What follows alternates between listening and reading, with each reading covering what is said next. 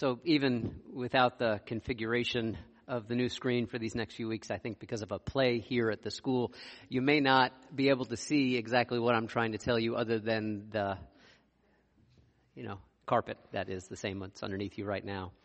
But this reflects something that you may have seen me post on social media if we're Facebook, Facebook friends. This was last Wednesday night when I arrived here at the school to set up for a small group that I facilitate. And what I saw on the ground, in the literal sense of the word, took my breath away. Hundreds of little flowers, excuse me, hearts on the ground, left over from the Valentine's Day celebration.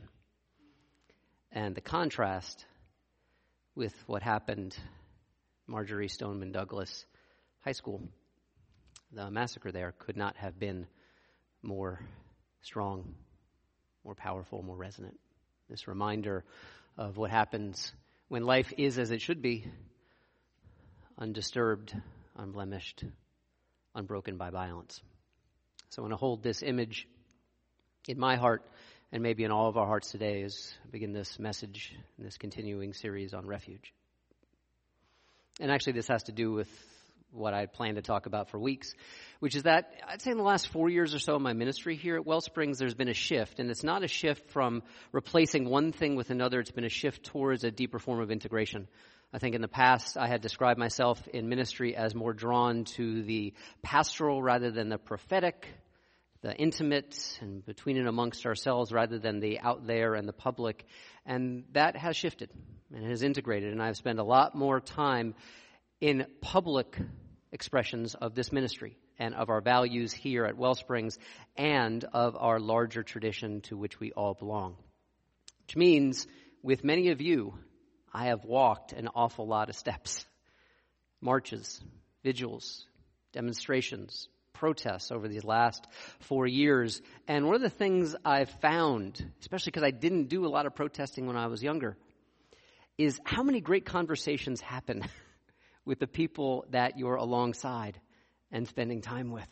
I mean, just uh, not too long ago at the Women's March, January, you might recognize some faces up here. The person I'm standing next to, Kara Breslin, our youth spirit coordinator.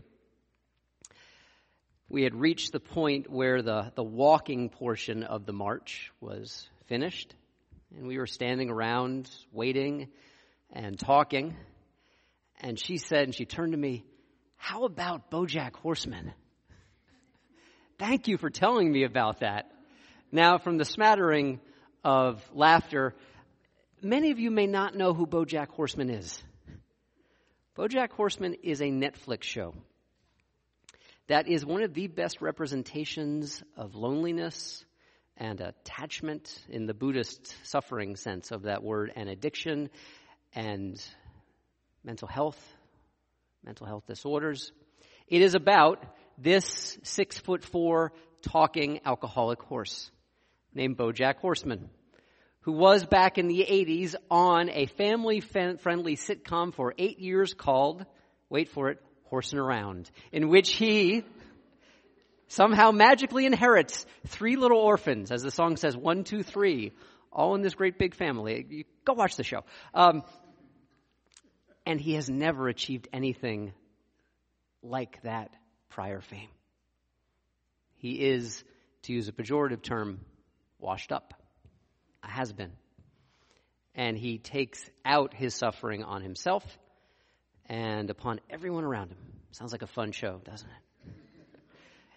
It is tragic, but it is also very, very funny and very sly.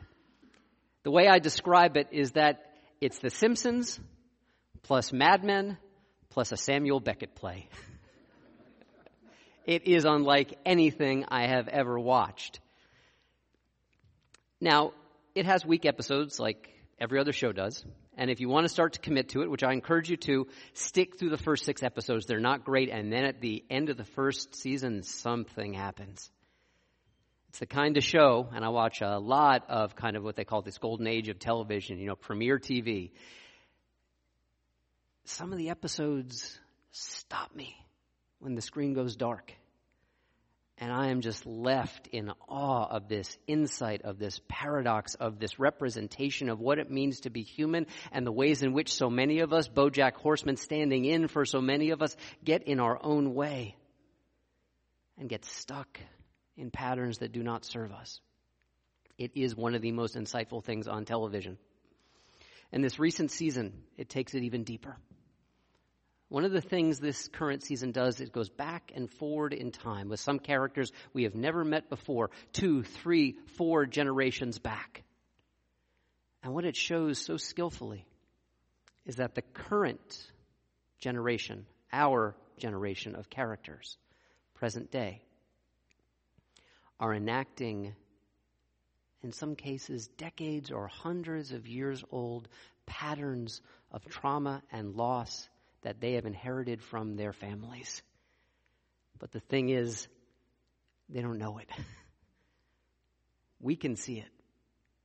These patterns repeating that they're unaware of, but that don't serve them in their lives. This is, for me, one of the primary motivations at this stage of development with my daily spiritual practice which is, as many of you know, mindfulness meditation. I began mindfulness meditation like most people do. I wanted a little bit more calmness. I was tired of the constantly swirling storms in my head. And I've gotten a little bit more calmness.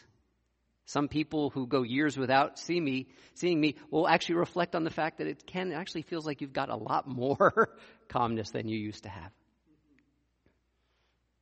The next phase in my growth and development, my spiritual practice, was a deep and abiding sense of kindness towards myself that I believe expresses itself in my relationship with other people.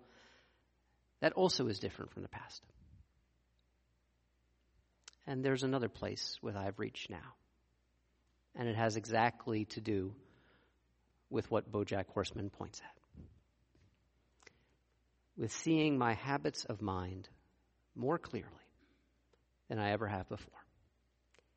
It doesn't mean that I'm always skillful with stopping those habits of mine as they express myself, as I express myself in my behaviors. It has led me to questions like this anxiety that I've lived my entire life with. Whose is it really? This tendency to depression, to moroseness. Whose is it really? And when I say whose is it really, it doesn't diminish my responsibility for it. If it's showing up, I got to deal with it. but this easing of the bonds of self, is this really mine? I'm not so sure anymore. And something's shifting because of that inquiry. It showed up just a few weeks ago. Reverend Lee and I try to do about what, three, four years now. In the beginning of the year, we do a 30 day mindfulness practice together where we will text each other, checking in about the end of that day's practice. And I think this was day 17. And I texted her with an insight that showed up just as I was sitting, unforced, unanalyzed, just arose. See, one of the ways my mind works, one of my habits of mind, and it is directly related to my anxiety, is I love to tell myself stories about how other people are doing, good or ill. It's a defense mechanism. It allows me maybe to feel a little bit more safe and a little bit more secure. Because the truth is, I don't often feel all that safe or that secure. But in this moment of insight while sitting, it was there. I was telling myself a pleasant story. My mind wanders like all your minds wander. It happens. About someone, wasn't any of you. and I was experiencing a real sense of warmth in their presence, and it hit me.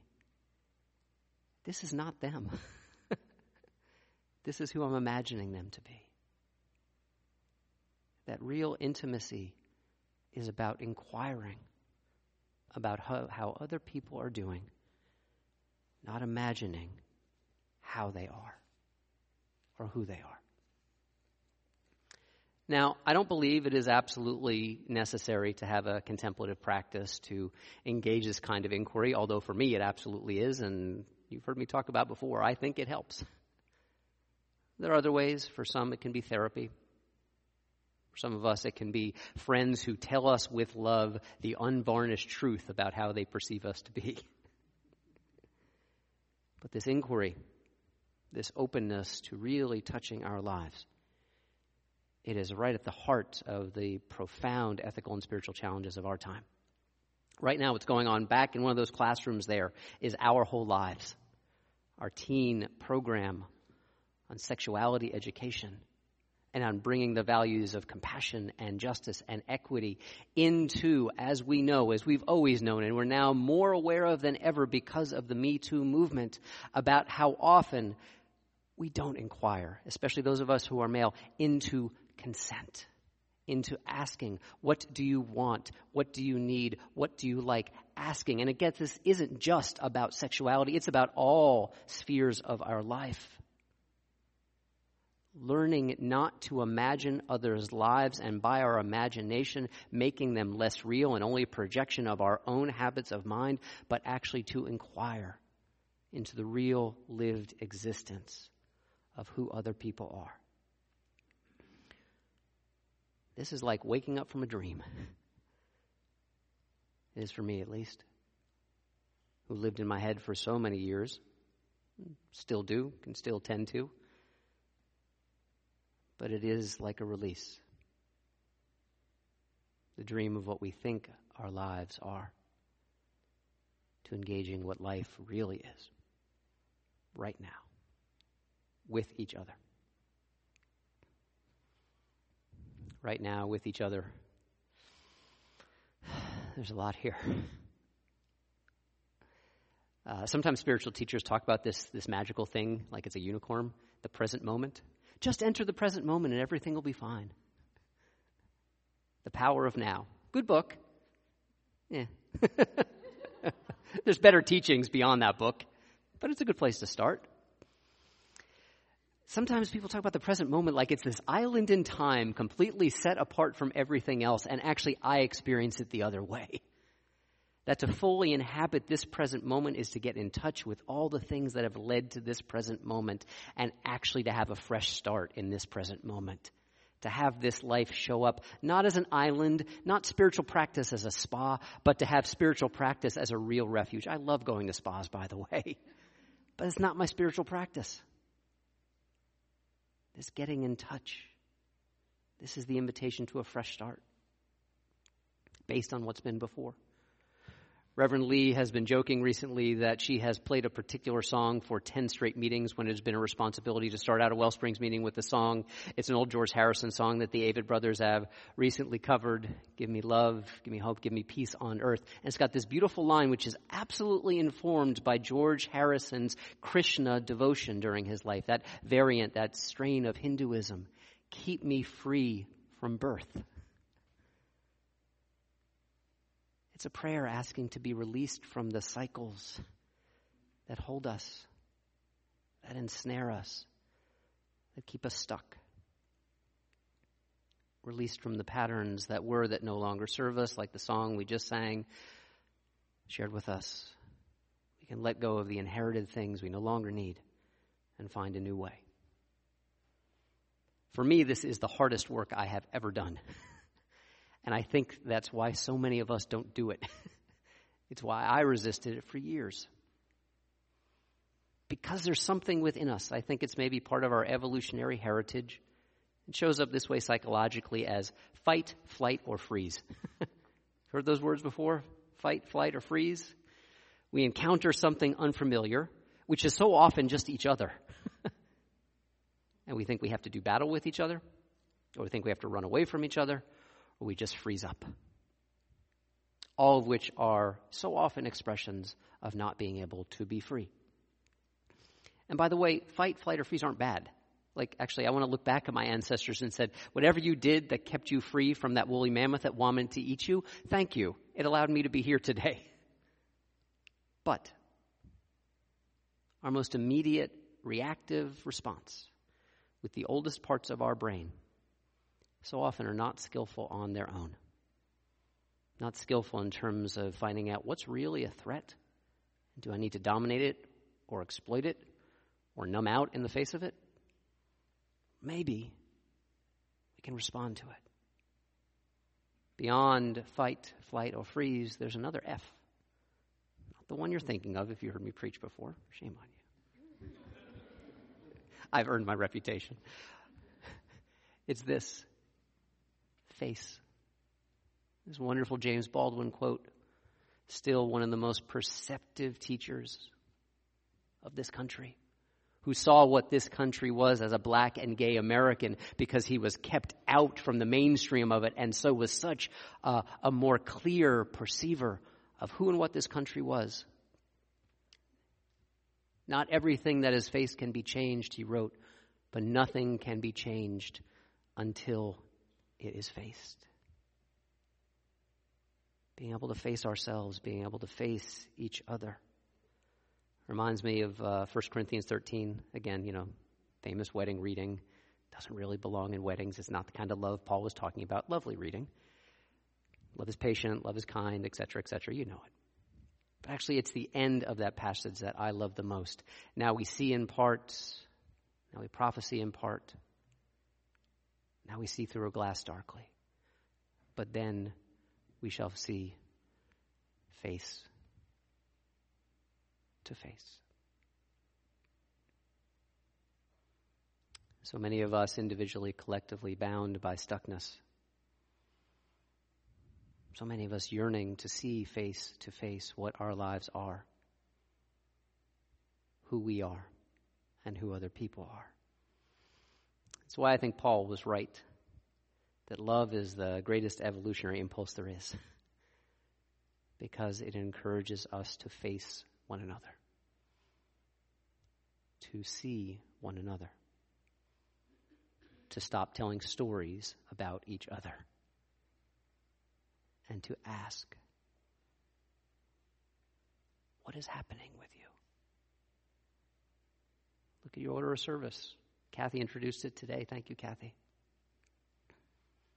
What are your pronouns? That's a practice in opening the heart.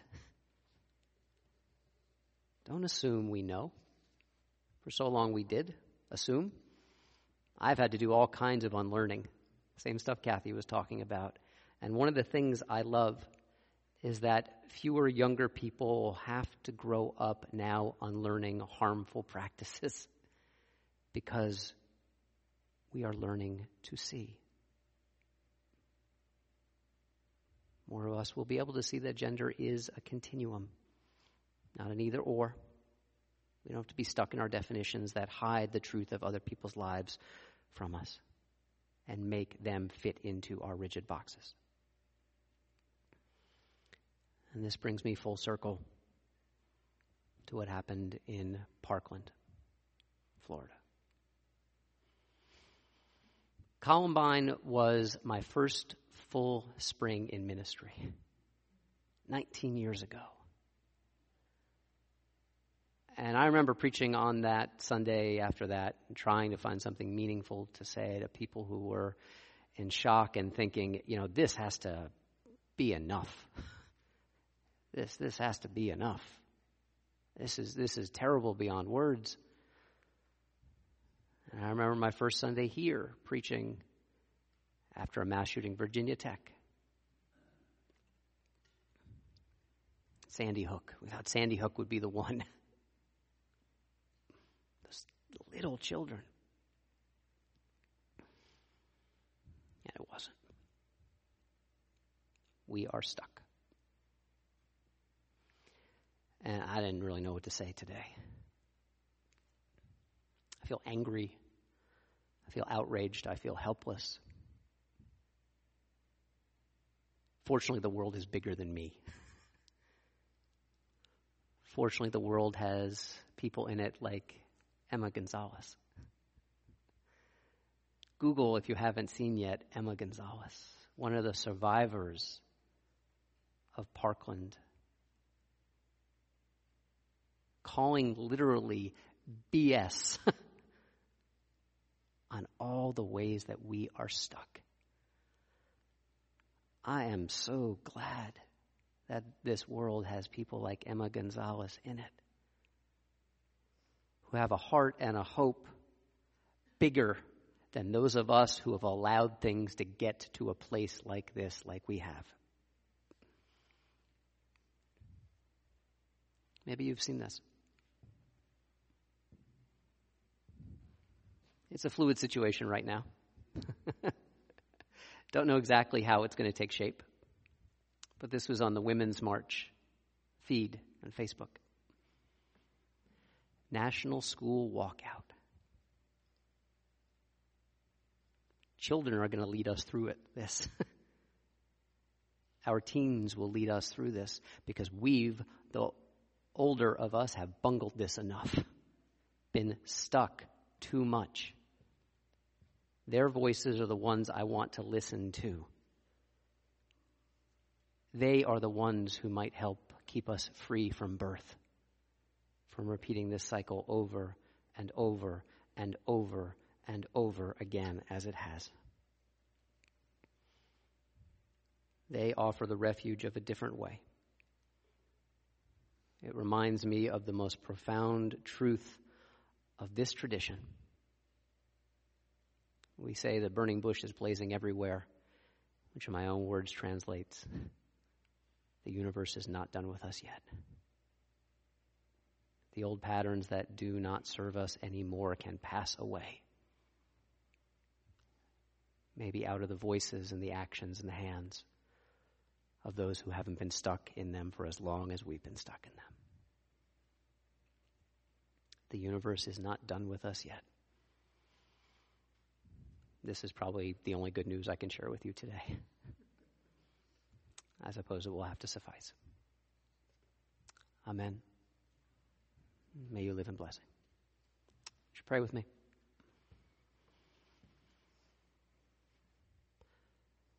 Spirit divine, unbounded by any of our definitions. Flow and force of love that does not compel or demand, but is always here if we would learn to turn toward that love. To break ourselves out of the literal or figurative chains that keep us tethered to what no longer serves, to the patterns that break life and break hearts May we see that all around us there is scattered love on the ground, in the air, between us, amongst us. And that doesn't require any act of imagination. It requires only seeing who we already are. Seeing what breaks the heart behind that is a profound presence of love.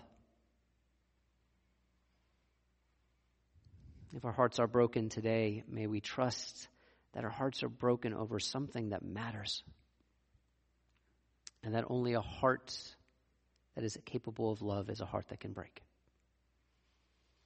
May we trust those voices, those presences that call us to a new day, to a recognition of what has arrived us at this place, and to the freedom and the capacity that allows us to let it be and to move on to something far better. Amen.